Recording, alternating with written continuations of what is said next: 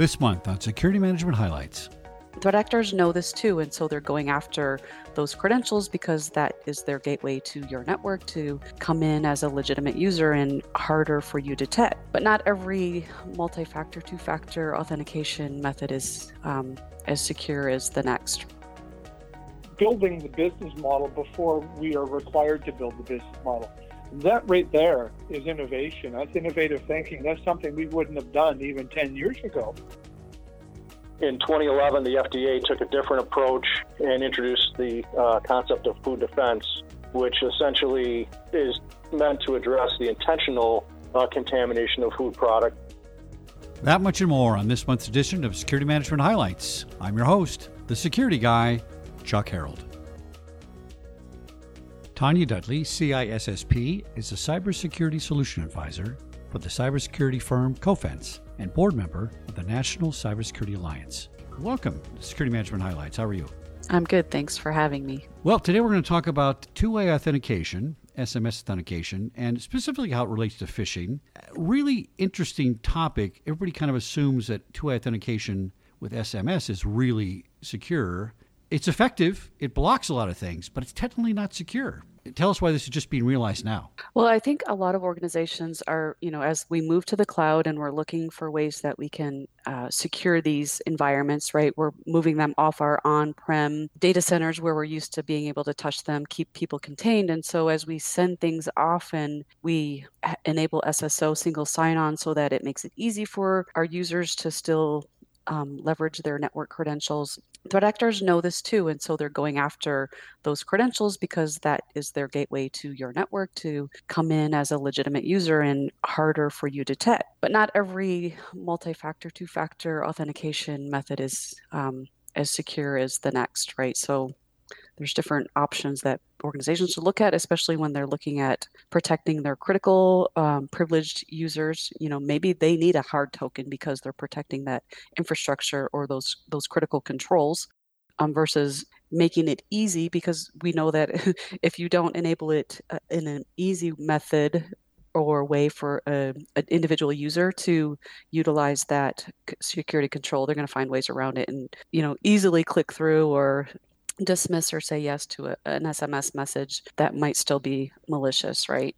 So biometrics have been around, you know, for a long time and they've really been used effectively for several years. Why are we sure. not incorporating more of the biometrics into these things? I, is it just a social thing that people don't like their fingerprints on the net or what is it?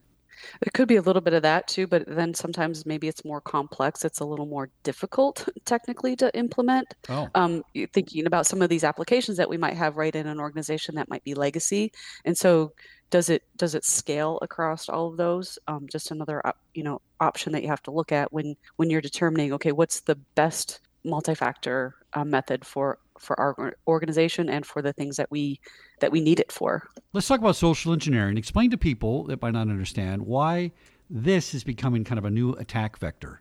Sure. So we are seeing credential phishing as the number one thing that threat actors are using in what we have in our phishing defense center where we manage um, phishing um, incident response for some of our customers o- almost 75% of what we're seeing there is credential phish and we see this now with organizations having to go to using o- microsoft's o365 which is in the cloud. It's very easy for a threat actor to set up a, a website or compromise a small business that has SharePoint or um, Office Office O365 or OneDrive in the URL. So as a user is looking at that link and looking to see, do I is this really from somebody I trust, or it looks like it's a legit, legitimate link, clicking on that link and getting that login page, which you know is, is looking to get their credentials like I said, they can use those credentials then across everything. We know individuals use the same credentials on multiple accounts. And so if I can get a credential to one account, then, you know, does that open me up for anything else that the organization might be using in the cloud that might not be using SSO? Well, I just did a show about the SharePoint and security, and I always assumed that SharePoint, which came from some other technology like such as Groove years and years ago, right? Peer to peer secure connections. I kind of always assumed that was secure, but I guess it was technically secure from the IT mm-hmm. side, but not socially secure. I guess that's what I'm hearing. Right. Yeah. And organizations, depending on the level of licensing that they do with Microsoft, right, that they might not have the same level of protections that come with each Oh. of those different license models, right, to to enable some of those security features that you know they might talk about, like, oh, you can enable these things, you can do these things, but that puts you in a different tier of of pricing model, right? So there's always ways that you should making be making sure that you're as you're assessing where you need to be in the organization as far as your uh, control levels and also what does that impact in your license model what do you really get for that for what they're trying to configure at So, uh, what is uh, what is Google and Microsoft doing about this? To, you know, because we're all moving to the cloud. Everything's a cloud, and we're not going to have any control over these things locally like we used to. What what are they doing to try uh, trying to address this? so we know i mean we see that um, even in my own personal gmail account right i see a lot of good stuff going to the spam folder and stuff that doesn't even show up for an individual and we know that they are you know they are looking at this threat as well and trying to do what they can but just as they are trying to tune urls assess websites threat actors are also assessing what can still bypass those right so it's a, it's a cat and mouse game right as as they up their game on their security controls so do the threat actors in trying to get around those um, controls as well as getting around those email gateways that um, organizations put in place to try and block a lot of that stuff.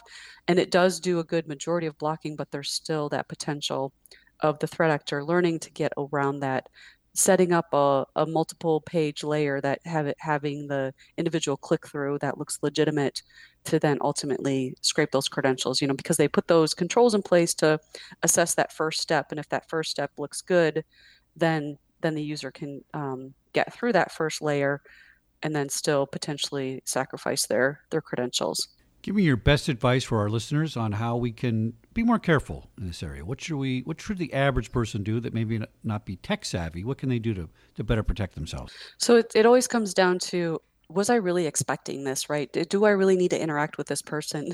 And still at the end of the day, pick up the phone and ask them or send them an off channel email, right? A direct message without replying to that message. Really is still assessing who did the message come from, look at the links, the attachment. Um, is it legitimate? Is it something I really am expecting? That always comes down to it. Enabling multi-factor on any account that you can still still is a good um, methodology, right? Because threat actors are still going after these credentials because it's still easy, right? And they're going to continue to do that. And yes, even though um, this past summer when we saw a threat, um, security researchers create new tools to try and um, bypass the the 2FA. They may be tooling that themselves in the background so that once it's not as easy and organizations have are more proliferated around um, multi-factor, um, that they can then maybe leverage these tools in the future. So uh, it's it's still it's still a good thing to to enable that multi-factor where you can. My guest has been Tonia Dudley, CISSP, Security Solution Advisor for the cybersecurity firm Cofense and board member of the National Cybersecurity Alliance. Thanks so much for coming on Security Management Highlights. Thank you. Doug Powell, CPP PSP, is the Security Project Manager of Security and Emergency Management at BC Hydro in British Columbia, Canada. He has more than 35 years' experience in utility security, and he is Vice Chair of the ASIS International Utilities Security Council. Welcome to Security Management Highlights, my friend. Thank you, Chuck. I'm happy to be here. Today we're going to talk about adaptable innovation and public utilities. Doug, tell us about this. No, thanks, Chuck. So, you know, maybe to start, I'll just uh, talk about innovation and why that's important, and, and adaptability is, I think, a key outcome of innovation. But uh, I think security, at least in my career span, it's about the last 35 years, um, we've come out of the sort of back room, and security has become a really key part of what uh, an organization does. We no longer respond as our primary uh, contribution to the business, we're sitting at the boardroom uh, level tables. We're sitting um, with the executive. We have uh, CSOs, chief security officers, and chief information security officers who are integral to the, the functioning of the business and, and you know the ongoing risk management for the business. And so we have it. We've had to adapt as an industry. We've had to adapt as professionals, and have the ability to you know respond to uh, organizational problems uh, to help guide the business as opposed to simply responding to things that have happened that need cleanup or need need investigation so this whole discussion for me uh, came as a, a, an outcome of some planning that my utility was doing, where we were simply asked to think about the future and think about things like climate change and think about things like world economy and world politics. Um, and what does that mean in terms of planning security and remaining uh, effective and, and uh, building the business model before we are required to build the business model? That right there is innovation. That's innovative thinking. That's something we wouldn't have done even 10 years ago. There are four key areas that I identified that I believe uh, are necessary to keep a security leader and a security group vibrant and adaptive and innovative. The, the root of that, the very base uh, level of that, is developing the security program. So, what do I mean by security program? Security program considers everything that a security leader and the security group is required to do or think about or act on. At the very root of that is the governance model. If we don't have a good governance model, we don't know where our authority comes from. We don't know what policies guide us and, and direct us. We don't know how we relate to the rest of the company. We don't understand what standards we're abiding by. We don't even understand within our own organization what the communication pathways are uh, in terms of reporting levels, responsibility, accountability. So within the, the security program, understanding who you are, what you do, what your authority is, and all of the things that you have to be concerned about as a security manager or a security professional, um, that gives you the basis and understanding for how you are going to proceed into the future.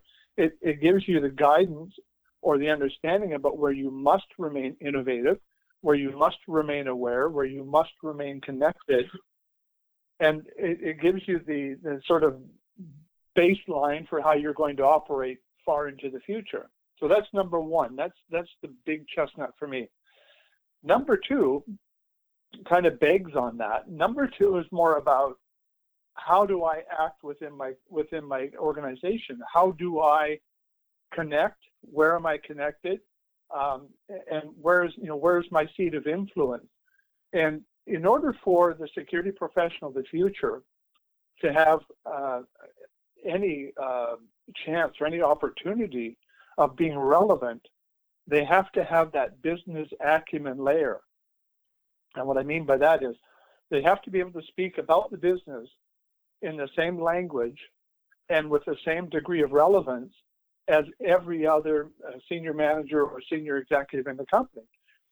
And in order for the security group to have the relevance uh, it needs to sit at that executive table and talk about risk and help help the CEO and the other executives make those kinds of business decisions, the security professional of the future has got to have the exact same level of understanding and business awareness and acumen to be deemed relevant. So that's the second layer for me. The third one um, is innovation on the technology side, and, and you know remaining remaining aware, remaining current uh, in terms of you know where the world is going, uh, what technology is is in flight, and how to use that that technology and adapt it. Um, you know, I think that as I said before, um, nothing lives in isolation anymore in our world. And in order for uh, the security group, a security manager, to really uh, make use of future technology, they've got to be sitting on that leading edge curve like like everybody else. And I think that within our industry, a security industry, um, technology has come a long way. I mean, you know, what we used to admire in, in the computer world has now really been applied in full and is becoming somewhat innovative in terms of camera technologies and access technologies and even robotics and uh, artificial intelligence. But I think the adaptation has got to go further. And I think the future is that technology will rule in, in many respects within the security environment, just like it does in every other aspect of our lives.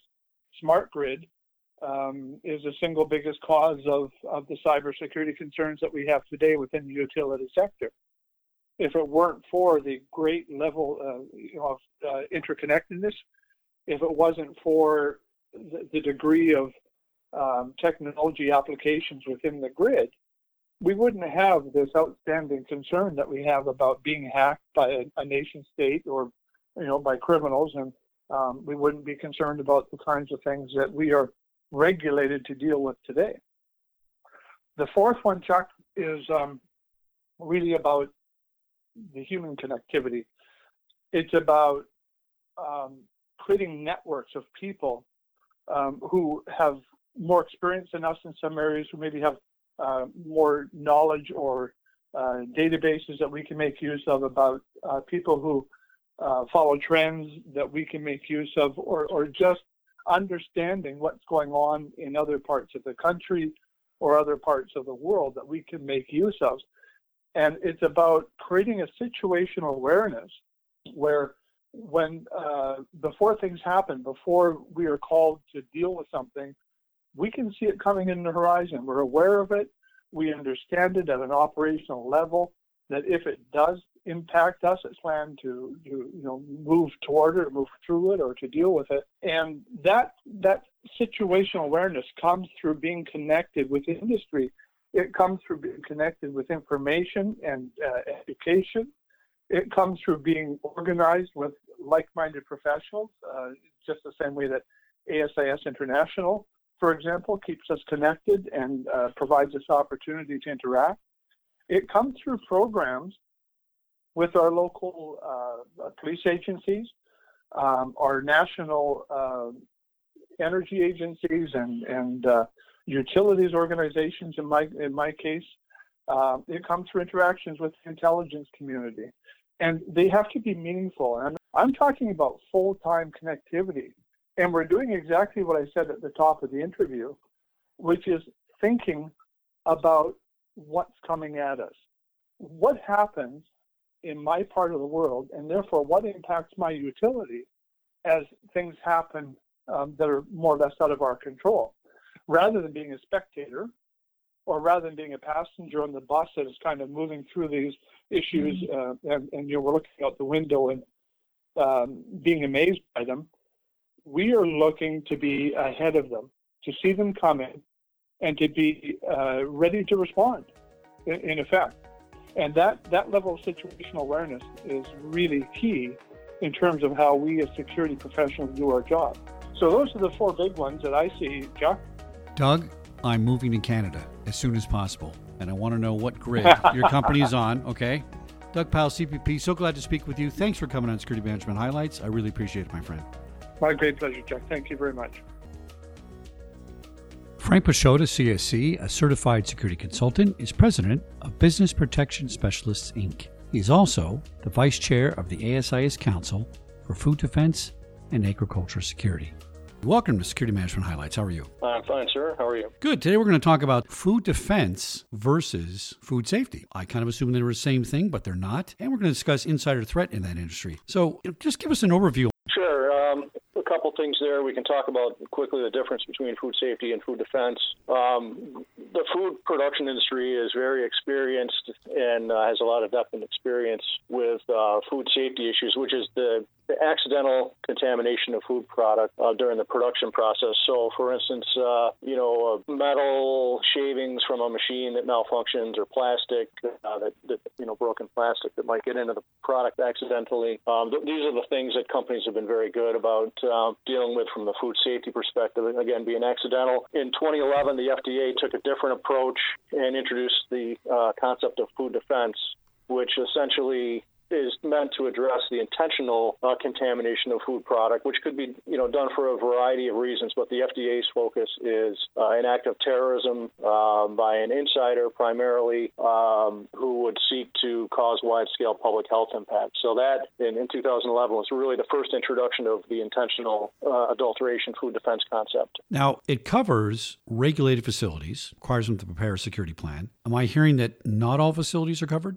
Well, it depends. It, it's uh, they've they've really scaled the um, uh, regulation uh, based upon company size. There are some exclusions in the regulation. For instance, if you're a, producer of alcoholic uh, beverages, for instance, you, you may not be regulated. So there are some uh, some exceptions, but they've stratified it by uh, the largest of companies, um, and then they go to the mid-sized companies and the smaller companies, and they they have this uh, staged implementation over a three-year period starting in 2019. Then the mid-size having to be compliant by 2020, and the smaller companies have until 2021 to be compliant. Now, does the regulation provide a solution for the defense? Or are they hitting the mark on that? Well, um, it's helpful. Um, I'll say that, but um, I, I, think that I, I would have um, some concerns. My, my experience in, in, dealing with our food um, food clients is that they set their threshold um, for security and uh, protection against intentional contamination at a much lower threshold than, than what the FDA sets. For instance, um, you know the FDA is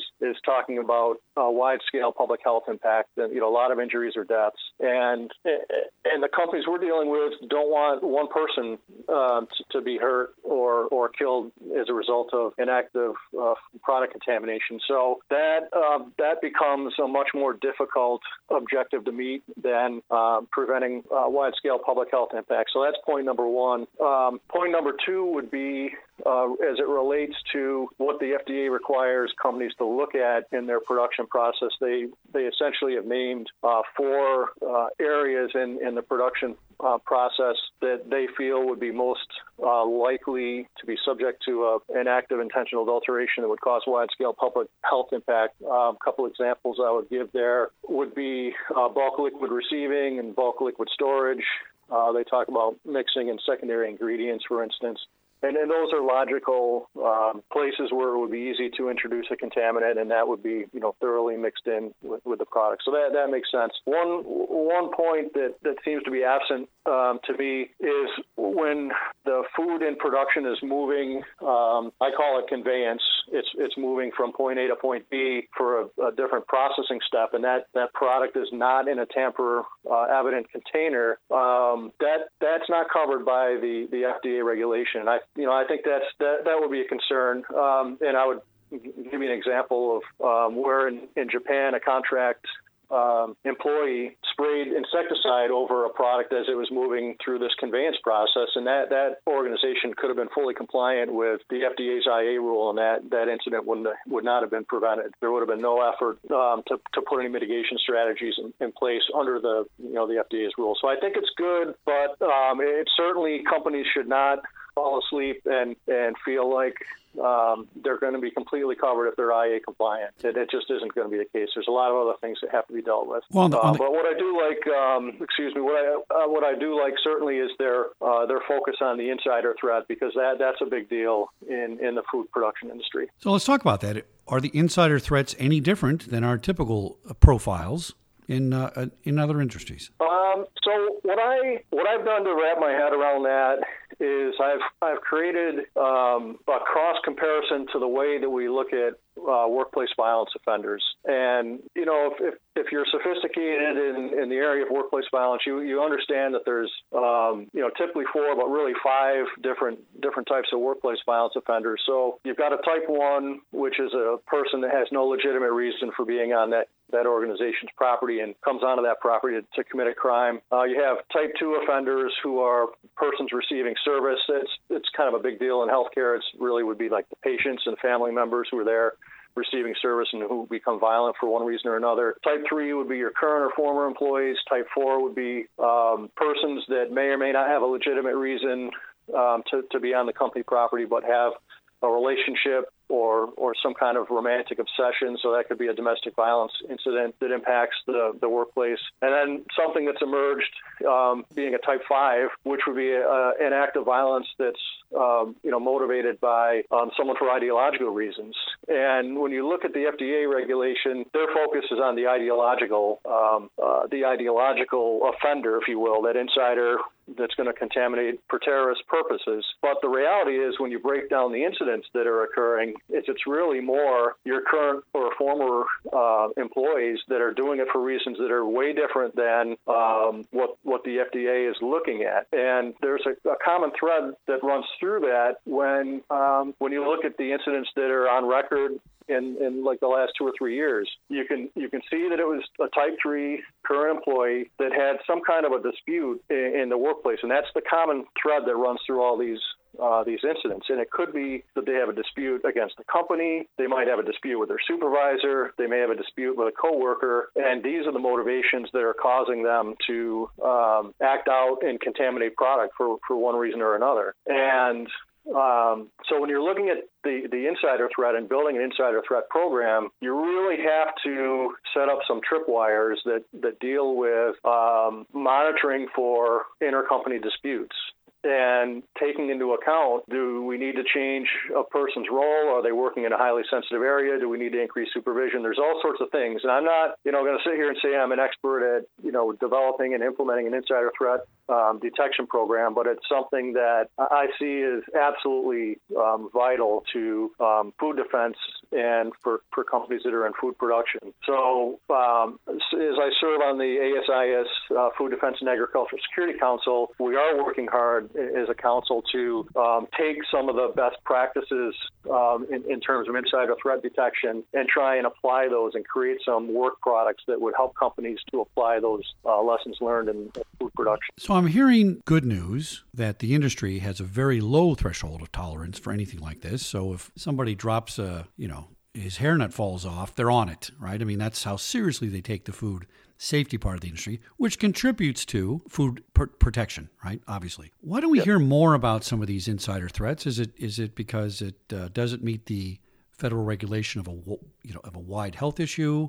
There's brand reputation they have to protect. I, there's a lot of moving parts here that would prevent the public from knowing about some of this stuff. Yeah, absolutely. Um, I obviously it is um, not a surprise that if a company doesn't have to disclose um, an incident, they wouldn't want to, you know, disclose an incident. So if it doesn't rise to the level of having to go through protocols for recall, um, I think that companies are highly motivated to protect their brand and, and not have that information in the public domain. So that that right there would suggest to me that you could have things that are occurring that are you know perhaps underreported if it doesn't you know require a, a, recall. Um, but um, you know there are there are a number of incidents that that have made you know made the news, and I monitor this stuff daily. You could probably name off ten you know fairly substantial incidents that have occurred in the last few years, and um, we have uh, presented on some of that and reported on some of that in some of the publications in Security Management Magazine. Um, so we're we are tracking and monitoring those, and I'm always interested in what who is the offender, what type of offender, and what was their motivation. Because uh, I think there's a lot of learnings that can be taken away from that. Frank Pisciotta, CSC Certified Security Consultant, President of Business Protection Specialists Inc.